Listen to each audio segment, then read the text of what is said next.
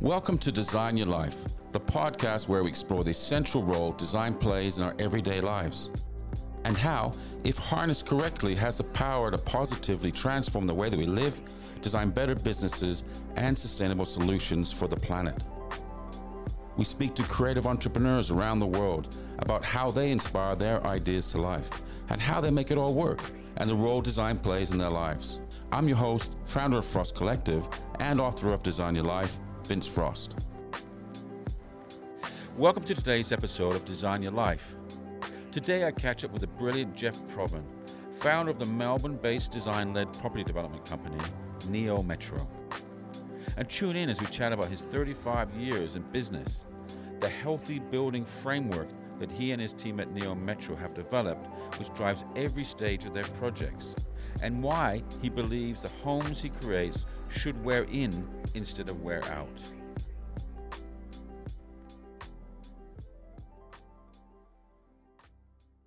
Hey Jeff, welcome to Design Your Life. How are you? I'm very, very well, thanks, and uh, it's great to be here today. Uh, Vince talking with you, yeah. Yeah, and I'm in Sydney and you're in Melbourne. Um, it's winter. Winter for us is not that cold, really, but we're both freezing, right? Well, I'm, I'm actually coming to Sydney on Friday, Saturday, so hopefully you'll turn some weather on for me. Yeah, slightly warmer, a couple of degrees yeah. warmer. Yeah. Uh, it's such an honor to have a, have a, have you on the podcast, Jeff, and uh, and you played such a massive role in innovating the Australian property development industry over the past 35 plus years. Um, it's pretty incredible the your commitment to design and humanism as being embedded in the business since you founded it in 1985 with Barry Ludlow. Um, can we talk about that? How you how you started off? Oh, look, was um, Barry and I kind of met um, socially, and then he was sort of doing small projects. I was doing a few small things. I was sort of involved in construction, and we met up, and we sort of had a common interest in design. And uh, I did a little bit of design work with him on, on a couple of smaller of his projects, and they were really renovations of some inner city Victorian terrace houses, which he was sort of altering and then also adding a new dimension to them. And he had quite a good eye. Um, and I sort of started working with him, and then we did that for about 12 months. And then one day we said, Look, I think we should do a project together. So um, it was pretty, uh, you know, pretty naive, naive. And we turned up to an auction and bought an old warehouse in, in sort of the, the, um, rough end of Gertrude Street in those days, um, and uh, in, in, a place called Little Smith Street. We bought this warehouse and we set about turning it into two two warehouse residences, and that was sort of really the start of a working relationship where we designed here, it and then physically built it and marketed it and and and uh, and then we went on from there. So that was sort of a you know, sometimes we just got to bite the bullet, and we, we, we kicked off in that way in a, in a partnership which was sort of financial and also um, equity in, in design and control. And it's amazing, and, and I think that in terms of um, at that time, I guess it was what mid '80s, uh, early '90s, is that warehouse living was was becoming quite a, a popular thing. People often refer to them of New York lofts. Remember seeing, you know, apartments in or warehouses in London even being called New York lofts, etc. Um, did you find that that was a bit of a kind of a trend at the time? Oh, look, totally. It was it was sort of fairly new in Melbourne in terms of development wise. There was a number of people living in warehouses, and they were sort of, you know, usually artists or, um, you know, you know, from a particular uh, ilk of sort of interesting people who who were kind of prepared to endure some uh, hardships to live in a warehouse. And, you know, we all know about heating warehouses and yeah. cooling them and the facilities and the spaces. So for us, um, it, it, was very much that intrigue. And the whole idea at that time was yes, there was lots of talk about the, the New York loft. And, and part of what we wanted to do was really make this warehouse sort of bring a little more design intent to it and bring a little more um, and I'll say luxury of space and finishes to what was a, a normal warehouse conversion. So, and we ha- we sparked a lot of interest just from people coming to see it and look at it when it was for sale, and we won uh, we won a design award with it, and here and behold, we um, we were after that we we won a trip and we headed off to New York to see what was actually happening in New York, and that was sort of the you know really bonded our relationship, and we we moved forward on on what we sort of looked at on that tour, and also what we learnt from Melbourne, and um, at the time warehouses were were a little bit scarce and, and also the planning requirements were, were a little bit tougher because you um, inner city Melbourne, they were either in a commercial zone, which means you couldn't live in unless it was a caretaker's residence, and that there was all sorts of problems to overcome there. And and from that project, we really we needed somewhere to go and do another project. We couldn't find a warehouse, um, and you know we were a little bit impatient, so we went and bought some land in Richmond, and we thought why don't we build some warehouses, um, warehouse kind of spaces, and and that's exactly what we did. We built three warehouse spaces as you know, be called townhouses today, and sort of kept the same design ideas um, and amenity about what we'd done in the last project to bring it to a sort of suburban area, and then, you know, then it sort of things got interesting from there on. What what is it about? Um, I mean, I, we we have a, our studio has always been a warehouse, and we live in a warehouse as well. But what is it for you that kind of that warehouse environment kind of gives someone the energy that it gives? Because it's very much a different way of living, isn't it? It, um, it certainly is, and it's probably less the conservative. Yeah, and and it's it's a it's very much that it's very much that it's it's not it's not it's um you know they're they're big spaces so big volumes high ceilings um, you know, an industrial aesthetic, so roof trusses, steel, raw finishes, and you know, people kind of uh, aspire to that and still aspire to that today. You know, the the romance of living in a warehouse is still very much a strong concept in in Melbourne and you know globally. I think it's just.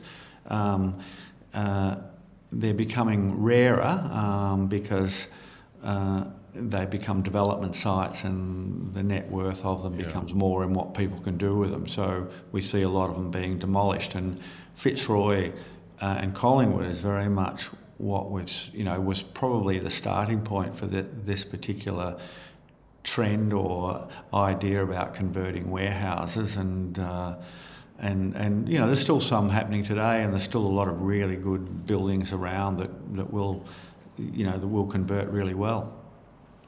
I remember moving with family moved to Melbourne in uh, 2003, late 2003, and I remember just being blown away by Melbourne. I mean, I guess you are too. You live there, um, but it's such a beautiful city, uh, big, uh, I guess um, sprawling city in a way. It's um, but it, but incredibly creative. And I remember walking through St Kilda and seeing your development, Lux. Um, uh, and that was in 2003 is quite a while ago now 20 years ago now. Yeah. Um, and to see that still incredibly relevant today to seeing as i think you mentioned before how people have enjoyed it still the original owners are still living there. Like talk a bit about that too because it's it's kind of it's interesting how something that felt so modern and contemporary 20 years ago doesn't feel out of date. It still feels very much important part of the, the melbourne landscape yeah, look, it was a really interesting project. Um, uh, it was a you know a kind of a '60s warehouse, sawtooth warehouse, in the kind of wrong end of town. It was next to the next to the St Kilda St Kilda tip site, or refuse station. It was um, very much the, the, on the beat for for St Kilda. Um, you know, St Kilda nightlife. Um, so it was sort of a uh, you know really not a, an attractive option um, you know, in terms of what people, what, what we saw people wanting to live. So we, uh, and um, this chap had a furniture business in the ground floor selling sort of second-hand, sort of retro furniture, and I was interested in this uh, chair that he had, and and um, I went there about four or five times to look at this chair. It was beautiful, and I, I really wanted it. And we had to make the decision: do I put a new kitchen at home? Or do I buy this? do I buy this chair? And in the end, we um, uh, we end up buying half the building and did a joint venture with the, with the original owner, and and we staged it with uh, you know converting uh, and, and the idea of it, it was a new zoning which came into St Kilda at the time, this particular patch. So it's a commercial area beside the tip. The tip was later sold off and uh, became a development site. It was uh, a, B, a C grade commercial area because of the traffic and, and, and you know, part of there was a Telstra exchange, um, a, a lot of sort of buildings that were sort of a little bit misfunctional in that area, and mm. we, um, we we saw the beauty of this building and and thought, how could we sort of convert this in and can, how how how could we deal with this project? And because it was zoned mixed use, that was the key to our design, and we really embraced the idea of mixed use, which meant you know, can be commercial, can be offices, and can be residential. And the idea was that the building we remain commercial, I retail slash hospitality at ground floor.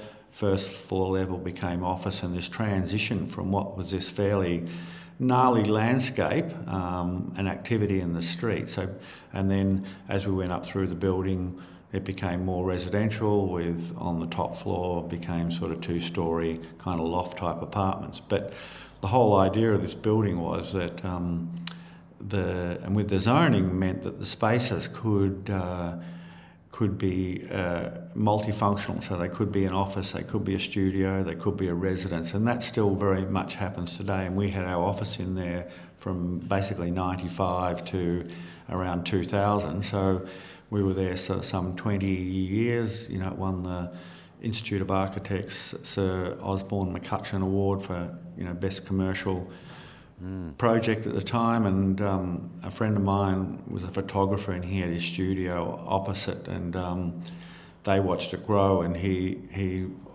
always sort of described to me it looked like a um, a big container ship because uh, they could see the bay view behind it, and it looked like a big container ship arriving in Melbourne because we had stainless steel corrugated iron on it, and it had this sort of uh, um, you know, this term, um, which was very much the idea of uh, deconstructed building. So we kind of maintained that aesthetic through the building. So there was elements, a very strong industrial aesthetic on the outside with steel and columns and the materiality. And so uh, it had a really interesting appeal, and we offered it on the market for sale, selling basically spaces. So people could do their own fit out, and we did some of them. So over the period of its time, and it's I've, we still have some properties in there that fluctuate from residential to from residential to um, commercial, and and pretty much the integrity of the building and use of the building has been maintained until today.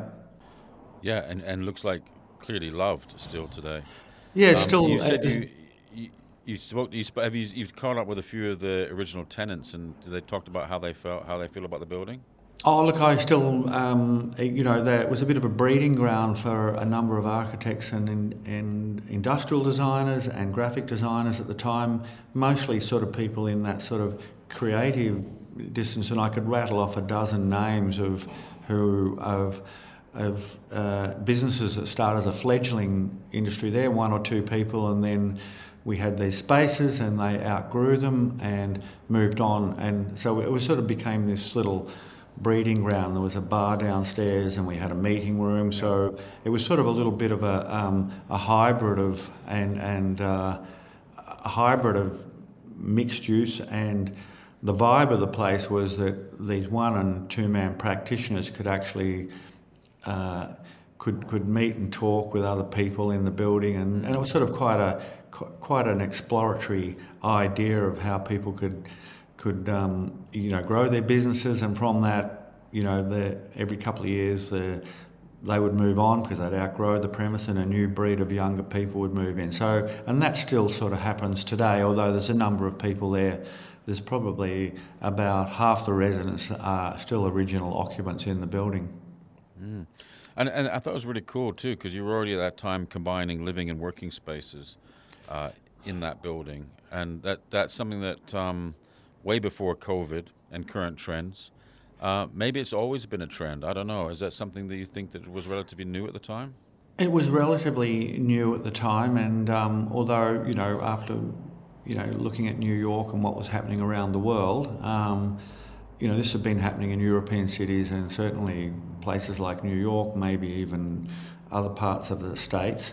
Um, the idea of this work-live arrangement, and and that was very much our kind of sales pitch on it to really attract people that you know, you can kind of invest in this project, you can work in it, you can live in it, you can keep it, you can change. The use is quite flexible. The designs that we did for, for, the, for these spaces were very much about that. So they weren't sort of designated bedrooms as such, they were spaces that could be cut off by screens or curtains and then within a week you could turn it into a, stu- working studio or an office and, and so that was sort of the the trend that we kind of maintained at the time and and still today. And and you know we we sort of um, have done a couple of other smaller projects on, along that basis but it's re-emerged itself now in Melbourne and we're doing a number of projects in Brunswick where um,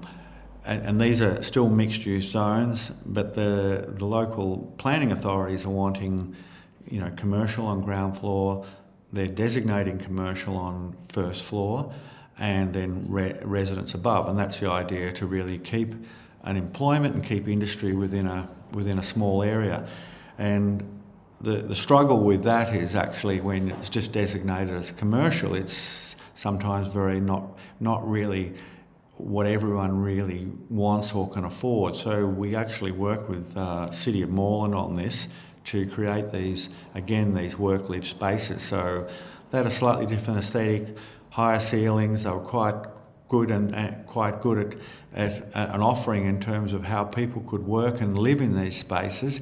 And we convinced the council that we need to back this and say, well, it might not be commercial today, but in 12 months it could be commercial or it could be residential. So, and we want, need to keep the activity and we need to keep if we want to keep industry in the area, these young people who can't afford to buy but can rent a space, they can live there. And so it was quite successful. And, and because the spaces had this, you know, we talked about the, the notion of living in and working in a warehouse, which we all kind of have that romance about that. And these particular spaces became very attractive to people because of the volume of the spaces. They weren't traditional apartments. And so we found that they were. Um, you know, in a in a in an off the plan sale situation, these were all the first to go from uh, you, you, know from like minded people, mm. you know, architects, graphic designers, artists. Um, you know, people running a small business, IT business, were really keen to acquire these with the view of a long-term hold. So it was that they could work there for a while. If their business grew, they could rent it out and keep it. They could keep it for later on when they move back in. So it's quite a quite a really kind of rich um, use of how the building can work. And it kind of feels for me like it's very much about, um, I guess, playful living, but you call it um, a framework, uh, healthy building framework, which I, I really love, and um, centered around health and well being and the six pillars of air, light, comfort, connection, mind, and body. Can you, can you unpack that? Well, I think what, you know, and that's really been part of our, you know, Neometro's philosophy, philosophy from day one is that we're really, um, and it's not necessarily about the idea of the luxury of finishes. It's about, you know, one is the, this space that's designed that has a, you know, has a really good outlook, has really good fresh air, has really good light quality, um, has really good sound quality, kind of fits in well with the building, and, and you know we kind of design these spaces as if we were, were going to live in them ourselves. And what would our what would our what would we design for our families or our friends? And and that's sort of the mainstay of how we how we do these apartments. So every apartment gets a little bit of a um, a test of how it might perform, you know, in a in a in a wholesome sense of how. Um, how we can achieve the well-being of the end residents, and that's not about um, you know whether the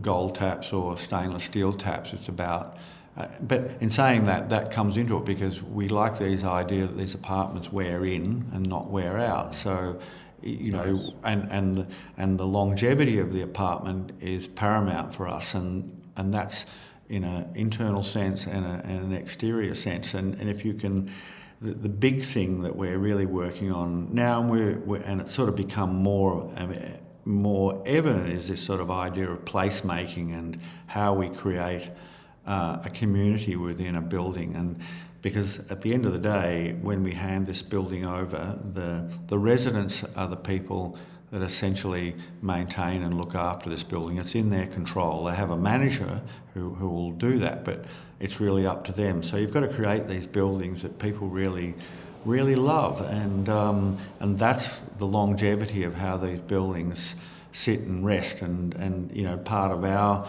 regime is to make sure that the materiality of the building is going to live up to its expectation and and you know require less maintenance and and you create these spaces that people love. So it's it's really about the love of the building and how we um, how how it's preserved for, for the future. That doesn't mean things can't change within it. And the the kind of um, you know what we've found in our recent projects is really the idea of activating other spaces um, at ground floor for studio spaces for the residents or rooftop access, and that might be, you know, um, an area where people can can meet, an area where people can grow food, grow vegetables and, and food, where people can entertain, people can meditate. You know, we're putting, um, you know, clotheslines in these areas so people can dry their dry their clothes in, and and all this adds up to they're all small percentages that add up to what makes a building, um, you know, what creates the well-being in a building. And you know, we talk about the idea that you can actually, you know, dry your sheets in fresh air, not necessarily in a tumble dryer. So that's a important thing for some people. So all these little small things are very important, although they seem minor. And, and part of um, activation of these spaces is what what really counts, and it's uh, it's the idea of the garden is really essential because what it does it brings people within the building. People are interested, they meet their neighbour, and all of a sudden you have this culture within the building that you know there's a um, you know there's a website set up for the building, and people are talking about oh can you look after my cat? And going away. Can you water my plants? Now you know, in a building that doesn't have these community spaces, um, tend not to have that same community because you can live in a building of 40 people and see your neighbour in the car park as he drives in and out. Whereas you've got the, this time for these areas offer time for people to actually get into conversation and then they talk about things. So. I really love Jeff what you said about longevity of the apartment. I mean, I've never heard that before, yeah. so I always, you know, I've just moved into an apartment recently, and I just see it's already falling apart. Um, but you know, the idea of wearing it wearing in and not wearing out, that's just beautiful. That it actually gets better in time. How come you don't hear this more often um, with with developers or apartment living?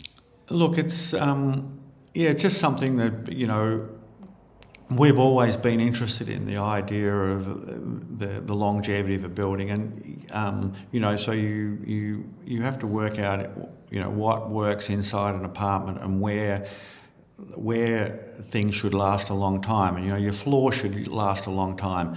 Um, you know, should last 25, 30 years. The the idea of the kitchen, you know, if it's got a 20 year lifespan because people, you know, get sick of white laminate or change. You know, bathrooms can change, light fittings can change, but it's the essential integrity of the building and, and how it's built and how it fits together. So that um, those materials, you want them to, um, yes, they might need to be repainted or freshened up or whatever, but you're not pulling things out because they're just falling apart. And we put a lot of time into looking at when we do an apartment, there's an even brushstroke across the whole apartment. So we haven't got these glamorous, amazing light fittings, and we've got a, you know, a, a cheap kitchen put in. That's you know the, the hinges are cheap and they're going to be you know in two years' time they're going to be falling off. So again, you know, there's a fair amount of detail that goes into.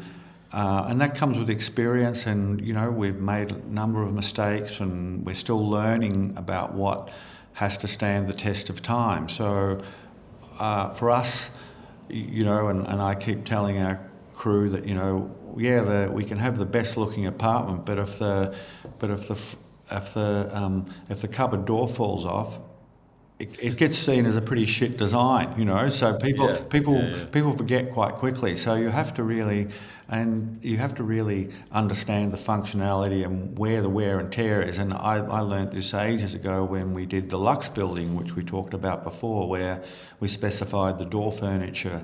Um, right throughout the project. And and when you think about it, and I'll just draw an instance of that, you know, your the the car park door gets opened 50 times a day, whereas your front door gets opened four times a day. You come in, you go out, you might go out again. So the car park, and we specified the same door furniture. Now, in two years' time, the car park door furniture was falling off, whereas the on the apartment it's probably going to last for 20 or 30 years but so you have to understand where the wear and tear happens in these buildings and how to manage that and, and that's sort of important for us because you know people value it on that basis well, it's it's kind of a super. I don't know if you saw. Uh, there's a Four Corners uh, show on recently about developers, shoddy developers, and, and the clampdown on them, kind of creating and building uh, you know, dream homes that actually are not the dream that you uh, thought they might be, and therefore def- defects galore, and some of them uninhabitable uh, in some extreme cases. I mean, there's obviously people out there who are not doing what you're doing, who are doing it, um, cutting corners and and um, putting as probably as least in as possible uh, in terms of kind of quality fittings and finishings, etc. Um, that that's that's obviously is escalating with the fact that there's a housing shortage generally, and there's a need now to build a million homes, I think, or a million and a half homes in the next, you know, few years. Um, there's a lot to be done and a lot to be learned from, and I guess that I, I, guess it's not a privileged thing to be living in a home that somebody has put care and attention into the detailing and understanding uh, the idea that a home should get better and not just be a transaction. Um, can you kind of talk more about that? Because I think in a way, also you you guys became B Corp certified as, a, as the first uh, developer in Australia back in 2014, which is not that long ago, but certainly an important move. And kind of wanted to understand why. Uh, why you did that and the importance that it is uh, being B Corp certified for you? Uh, well, talk about the first bit about you know um, yes, there'll, there'll probably always be some pretty shonky developers around, and the, the problem in this industry is that, you know, an, an owner can own a block of land and he wants to become a developer, so he engages an architect, he gets a planning permit, he gets a builder involved. They value manage it within an inch of its life, and they don't know what they don't know. So, mm. and and so, um, you know, the experienced developers, and there's a number of really good developers in Melbourne who have learnt over a period of time that, you know, our brand is built on this. This is our passion. This is what we do. So we're we're interested in the longevity of these buildings because this is our business. We make money from doing developments, and we want to. We're here for a long haul. We're not here for a one project or two projects. So that will, uh, you know, I'm, I'm hoping that will change. Um, and you know that's pretty hard to legislate against poor quality. But the at the end of the day, the developers are, are really yeah, you're, you're, right. They're in it for a transaction, and they don't understand what they're actually doing, and it's about dollars. Um, whereas you know we we care about that because we also care about you know, we want feedback from people. We want to understand where we've gone, what we need to improve on, and we're always doing research and talking to buyers about what what else can we do to improve it, what where the problems are, and because every building every building and development is essentially a prototype where you know it's got a different layout, it's got a different configuration, it's different materiality, different ground conditions, and all of that. So that's very important.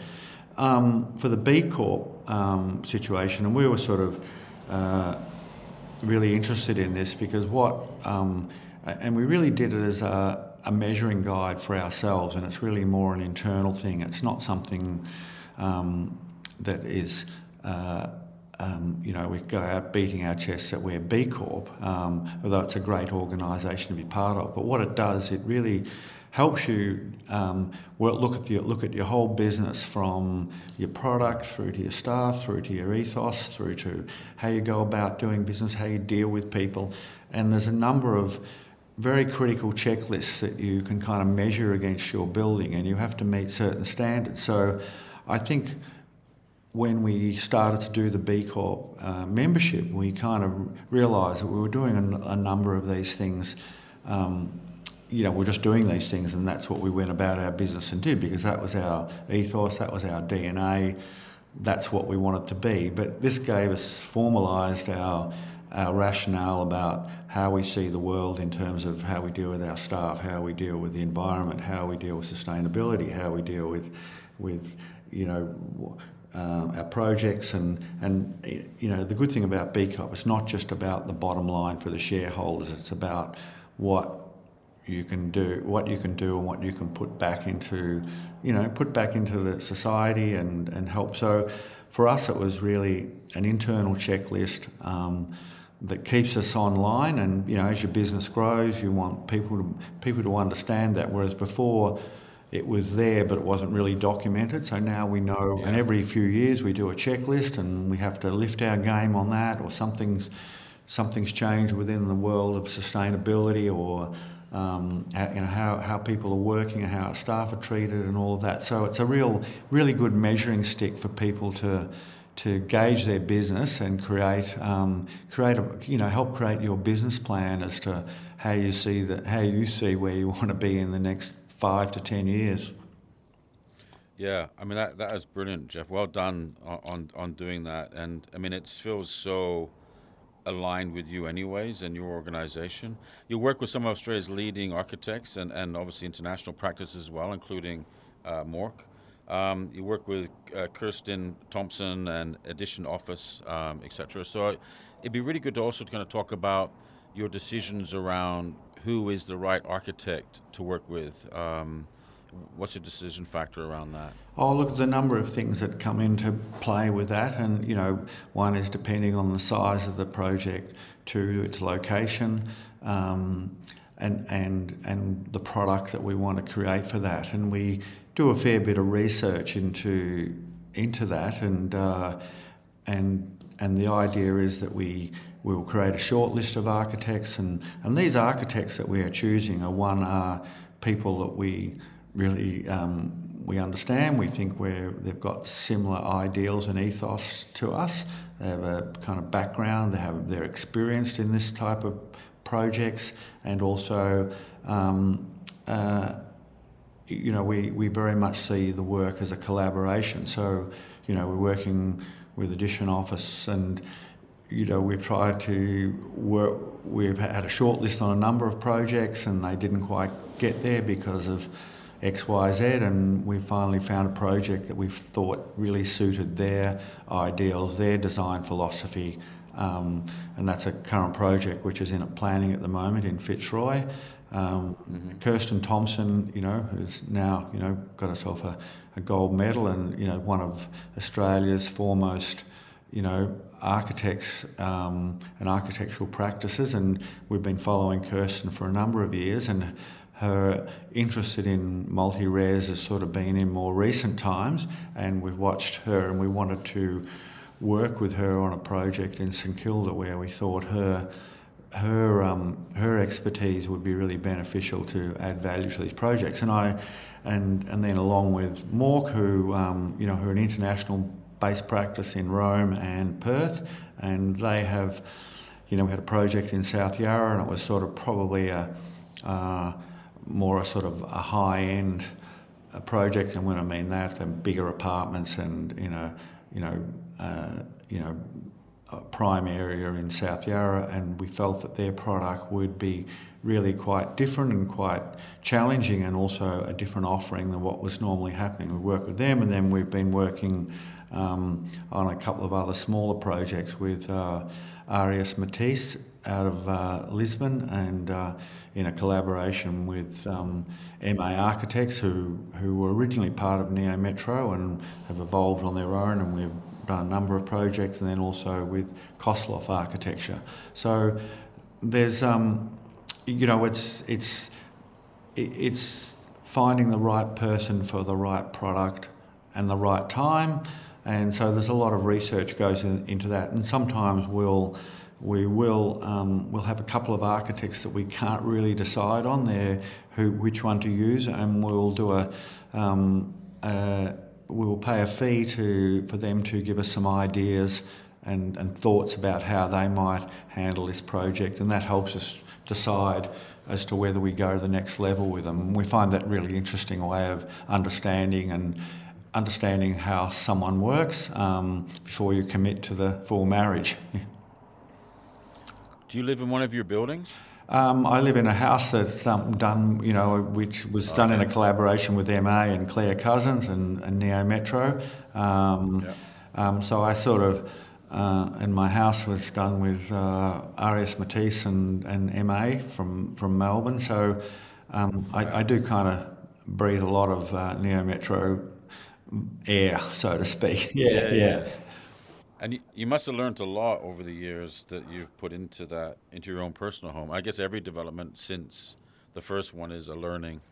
Yeah, look, I, I'm, you know, I, I mean, I'm still learning myself. I'm, I'm heading up to Sydney um, for the for the um, architecture symposium on Friday because it's you know it's talking about housing, and I'm interested in what what other architects are seeing housing, the future of housing, and I, you know, it is a it is a changing place. Although at the end of the day, we still need a place to sleep, we need a place to eat, we need a place yeah. to shit, we need a place to bath. So the fundamentals yeah. are still there, but it's really how these are fitting into our, you know, our ever growing cities and how we how the, the, the, the change in the scene is now that you know apartment living and inner city living is now uh, you know uh, a, a kind of a, a, basically a given for us to house the populations, but also how do we do it better and how do we how do we make these places, you know, beautiful,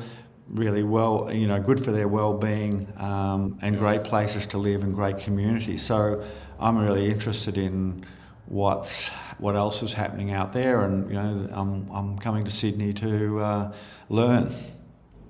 Cool. And, and, and I guess a question I was going to ask you was um, how do you think Australian society has adapted to uh, living in apartments? Because it's relatively new in Australia. It's such a big country um, that there's there is there was there's still physically there's a lot of space. Yeah.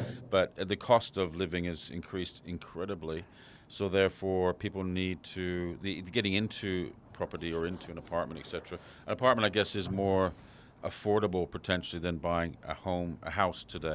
Well, that's um, but equally, you know, people are downsizing to move into apartments that kind of weren't such uh, weren't so prevalent as they are today. I, I think um, you know there's a um, you know we're a lot more adaptable to living in apartments now, and um, and and we're seeing uh, that change, and and the idea of people, um, you know, the, I said the cost of maintaining a house now and heating and cooling a house is really, you know, a, a contributing factor in as to how people live. You know, that, that people want to move in from sort of suburbs that really don't have much uh, in the way of culture. Culture, you know, they might have schools and things, but people are wanting to be closer to a, a more cultural background. They want it to be in, in an area that's they can really can get away without a car, or you know, two car families becoming one car families and public transport. So there's mm. you know a whole lot of driving forces uh, along that lines, and you know we had a um, uh, and, and, you know the the market is really quite fickle as to how people. Um, live and, and also we're seeing for what was 20 years ago you know what is the family home now? Is it one single person and a child? Is it two blended families? Is it, mm. is it, you know, what, what, what does that look like now? You know, it's very different to what it was some time ago. And, you know, we had a recent uh, project, uh, one of our projects we finished a couple of years ago in Brunswick where we had um, a couple, probably my age, who um, you know had children, had grandchildren. They'd separated. Um, they'd sold the family house. They both bought in the same building, one at each end. Um, bought a small apartment each, and they lived there. And so when their children could come with their grandchildren, they could go and visit both grandparents at the same time. Now, now you know when you how, how, good is that? You know to to yeah. kind of create that idea about what a what does a what does a family apartment look like, or how does it work, and and so. Mm. That's what we're seeing, you know, a change in trend about how people um, how people are, are, wanting to be in an apartment, and uh, and so you know that really tickled me that one because I thought that what a what a you know brave and great idea and so practical. That's really cool. I've got a, a couple of friends actually who have that similar scenario in Sydney, uh, which works really well for them. Um, you've you got a new publication coming out next year, which sounds really, really exciting. Unfortunately, we didn't design it, yeah. but I'm sure it's going to be amazing. Anyways, yeah. Look, it's um, we were chatting about it the other day, and it's probably easier to do an apartment building over five years and do a book. Uh, and you know, it was suggested to us about five years ago to do a book, and we were doing a, a series in Melbourne. Um, and we called it High Density Happiness. And we did a number of talks at the MPavilion, um, you know, which is sort of pavilions set up for six months and running a number of series of talks about this idea of, you know, living in apartment living and all the different aspects of it and on sustainability, well-being, design. Um, and from that, we, um, we were really interested in uh, the stories of people and how they live in apartments and not unlike that couple we just talked about. So we, we um, engaged a photographer, Derek Swalwell, to go around and, and photograph a number of these people, how they live in apartments. And, and you know, they weren't stylized, um, you know, looking like a, a, furniture showroom. They were people, real people yeah. living in them with their collections of, you know, whether it be art, whether it be bottles, whether it be books or fashion or, or whatever because we you know we you know a lot of us like to have have our little collections and how did they adapt to living in an apartment? And it was quite fascinating. So we put together a, a collection of about you know you know 12 or 12 or 15 stories about these people and then we thought you know this is actually uh,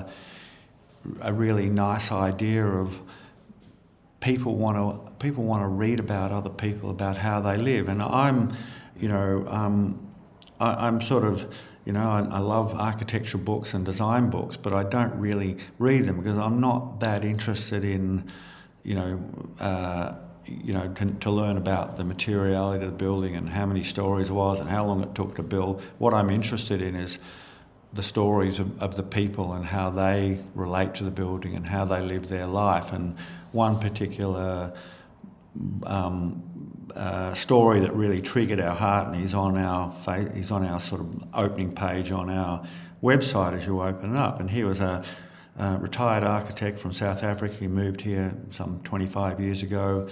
He came to um, to one of our sites that we were selling off the p- plan, and there was this. He didn't have a lot of money. Um, he was a bit of an interesting fish, and in, there was this little 50 square metre apartment sitting at the front and he just looked at the floor plan and said to um, our salesperson at the time, he said, You know, that's exactly how I would design it, and that's how I want to live, and bought it on that basis. Um, wow. And he has got the most amazing collection of bits and pieces, and, um, and, and so that's what really inspired our stories is you can live in an apartment, you don't have to have, you don't have to go to the you know, uh, a, you know, a new furniture design furniture showroom and fill it full of stuff. You you can you know this eclectic collection of things and how people yeah. live with their belongings and and how you can work that and that's the inspiration for this high density series. And then we've turned that into a book. So and it's a little bit of a story about you know us over the 35 years of our our history. Yeah. I love that kind of that real emphasis on real living, real people, and and utilizing the space that you've created for them to do what they want, live how they want. I sometimes joke to my kids. We come home sometimes. Go, oh my god, we've been burgled. You know, yeah. like there's every stuff's everywhere. Yeah. Did you did you ever walk into some of these homes that you've done and go, holy crap, how do people live like well, this? Or you know, like it's funny.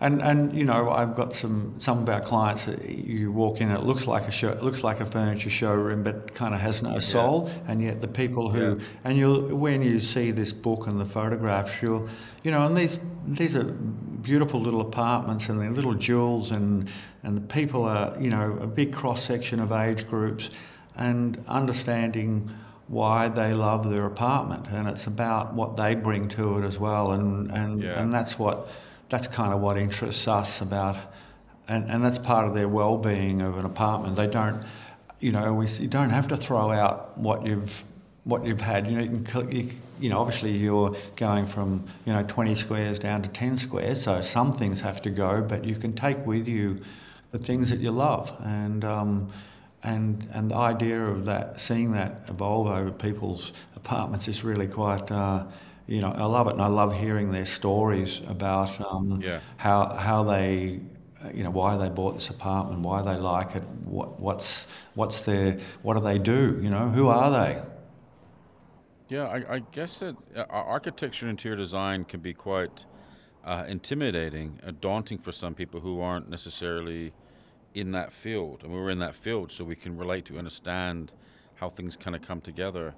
Um, I think that talking to a few interior designers in the past on the podcast, they very much say, okay, you know, do do a look at all the things that this family might have and go right. Let's get rid of all of that. Yeah. let's start with I'm going to show you how to design your home, and this is how you should live. And then it feels like those people then spend the rest of their lives, or while they're living in that home, just keeping that perfectly in place. You know, and and there's no there seems to be no room for personal expression or or evolving over time or, or growing a certain you know, growing your own personal taste. And that eclecticness I think is um, you see in older homes um, is quite beautiful. Just how things just come together through time and coming in contact with things and putting them together as opposed to an, an instant home.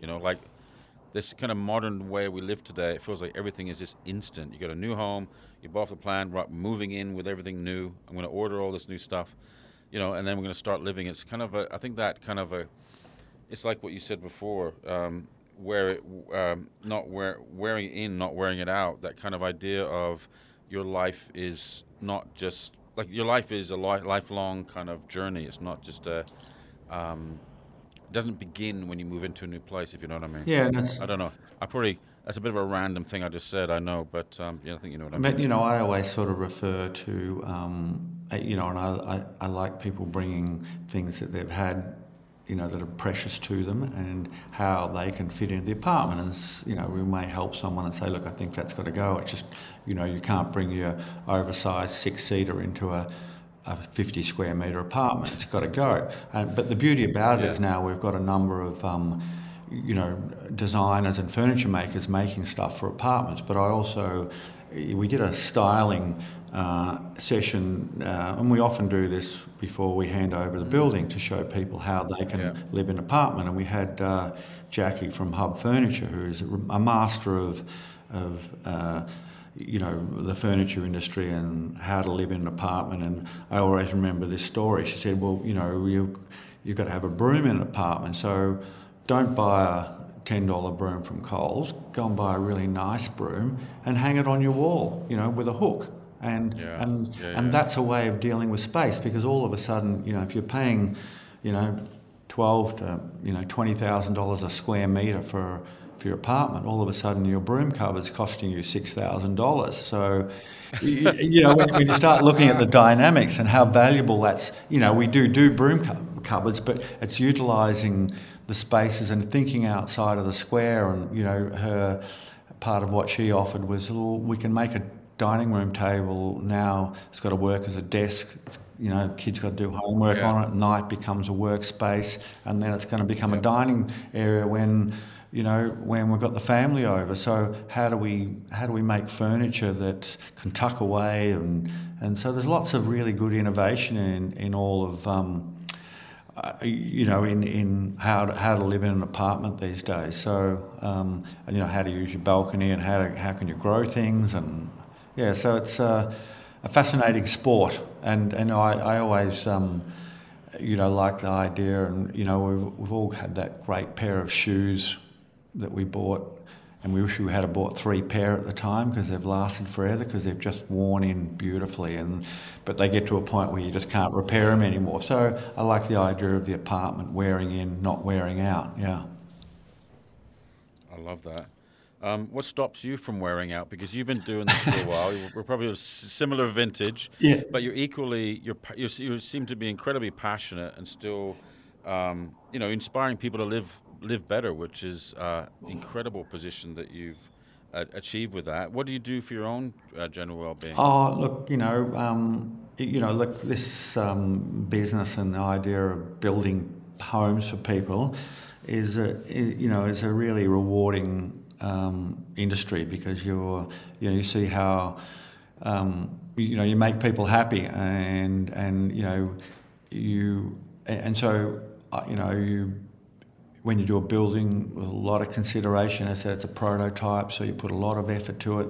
The energy in creating that is really, um, you know, quite amazing. But at the same time, it's a big responsibility. So you, you kind of have to take it seriously. And you know, if you if you write a bad book or do a bad movie, you know, kind of get shredded or get thrown out. If you do a bad building, it's there for 50, you know, it could be there for 50 years. So we have to take yeah. this take this very seriously and how we how we do things. So I still love that sport. I'm, you know, not at the not really at the coalface of the business every day now. I'm there to offer, you know, try and offer a little bit of wisdom. And as I said, I'm still really interested in, you know, I'm kind of um, still reading, still, you know, traveling a lot to look at, you know, love looking at buildings and, you know, how, how do I get, you know, trying to talk my wife into going to Bangladesh to see the Louis Kahn buildings. um, before, oh, yeah. before, you know, there was talk of them being demolished, but I don't know whether that'll happen. But that's what really, um, that's what lights my fire. Yeah. Yeah, cool. And um, do you feel like you've designed your life? Um, not, not really. I mean, I, um, I, I, sort of, uh, you know, the my most recent project was a little bit of a, um, um, you, know, you know, people called it was my thesis, and that was uh, you know, I worked on this sort of, you know, call, I call it a beach shack, which is a concrete beach shack, which I've been thinking about for a long time, and um, and uh, you know, I spent a lot of time trying to find the right person to work with um, that I could collaborate with, and and so you know, there's a lot of my heart and soul into that building, um, and a lot of my thoughts over many years of you know ideas and how do I how do I um, how do I bring them into into realization, and then how do I show people this? And it's not about showing this place off. It's about showing what you can do. And I and I set myself some pretty strong boundaries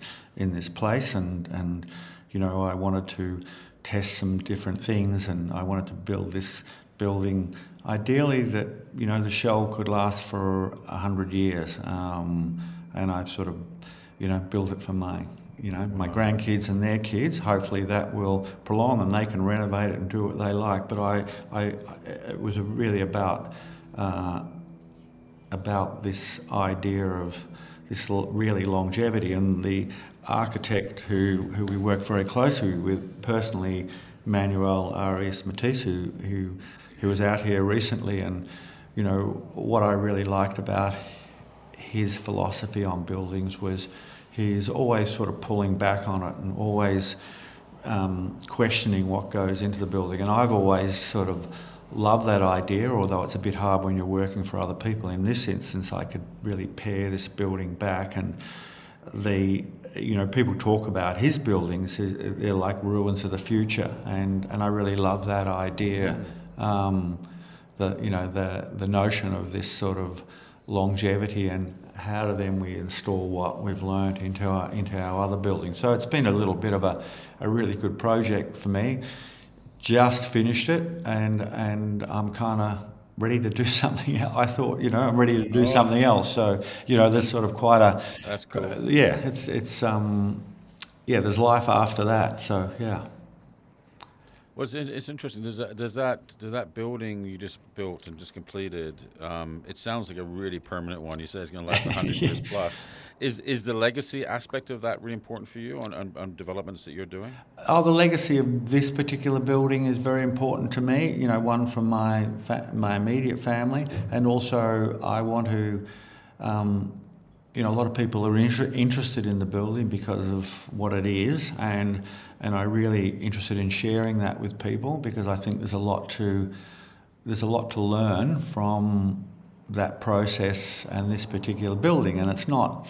Um, you know, it's not that it's, you know, I think it's an amazing concept and amazing design and the, what's gone into it, but it's not a it's not so much a beautiful building. It's just very intriguing and, and what you know what motivated the notion of the idea of this building and uh, how how it came about and the, and and you know what I want people to do is to um, take on the uh, not so much take on the ideas of this building, but take on the ideas of how to do something like this. You know, how to question everything. You know, and mm. why, what is that? Why are we doing that? Why? What's the? Yeah. So that's what really, um, you know, that that's what where my passion is. Yeah. I often say that I, I love the first day or the first morning when you wake up in a new place whether it's a hotel, whether it's a tent, whether yeah. it's, you know, a new home. Um, how did that feel when you woke up? Is it in Cape Schanck somewhere? No, like it's in it's in Mount Martha. It's um, you know, it's sort of um, you know, on the bay side of the beach. Um, you know, it's a walk walk down the cliff to the beach. Nice. Um, it, it, has its sort of own little microclimate, and it's very much. Um, people laugh when I say it's a. I call it a beach shack, and um, that's that was sort of the essence behind the bill was that it felt like you went down there, you know, you put on a pair of shorts, you put on a t-shirt in summer, no shoes, and that's how it's not a it's not a you know there's things in this house that you wouldn't do in your normal house, so um, because you're not living there permanently. So the idea of going to this idea of going to a holiday house and how did how do I bring my memories of when I went as a kid when I went on a holiday house yeah. what what kind of was really what, what did I feel about that and and you know I have lots of memories of going to beach houses and and friends' houses and you know and the idea of sleep as you mentioned before you know I, I wanted to be like a you know it's a concrete tent so to speak um, um, yeah, so. Sounds fab. Yeah, so if you're down in Melbourne, I'd love to take you down and show you. So, yeah. Oh, I'd love to. Yeah. I'd love to see it. Jeff, thank you. Thank you so much for today. It's such a privilege to catch up with you. Uh, really enjoyed this conversation.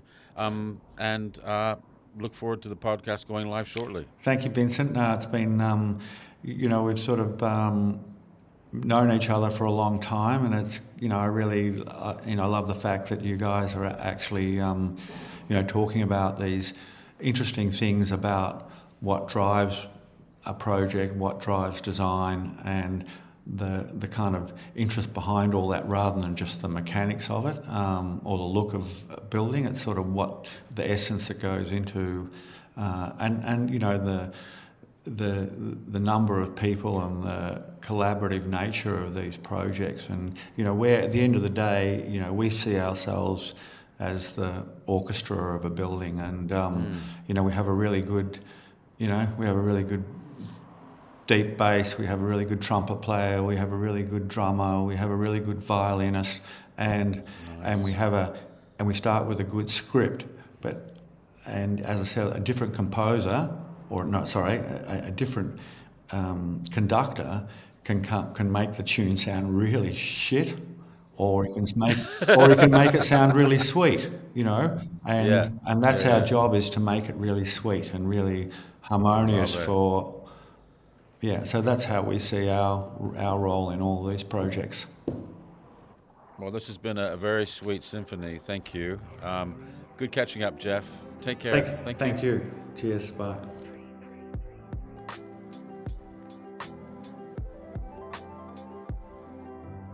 Thanks for listening to today's episode of Design Your Life with Neometro founder Jeff Provan. Tune in to the next episode where I catch up with Paul Monaghan, co founder of one of the UK's most decorated architectural practices, Alfred Hall Monaghan Morris, also known as AHMM. Thanks for listening to this episode of Design Your Life. If you'd like to find out more about how you can design your life, head to the website at designyourlife.com.au. If you found this episode inspiring, please don't forget to review and subscribe. If you have any ideas or like to get in touch, we would love to hear from you. Send us an email at hello at frostcollective.com.au.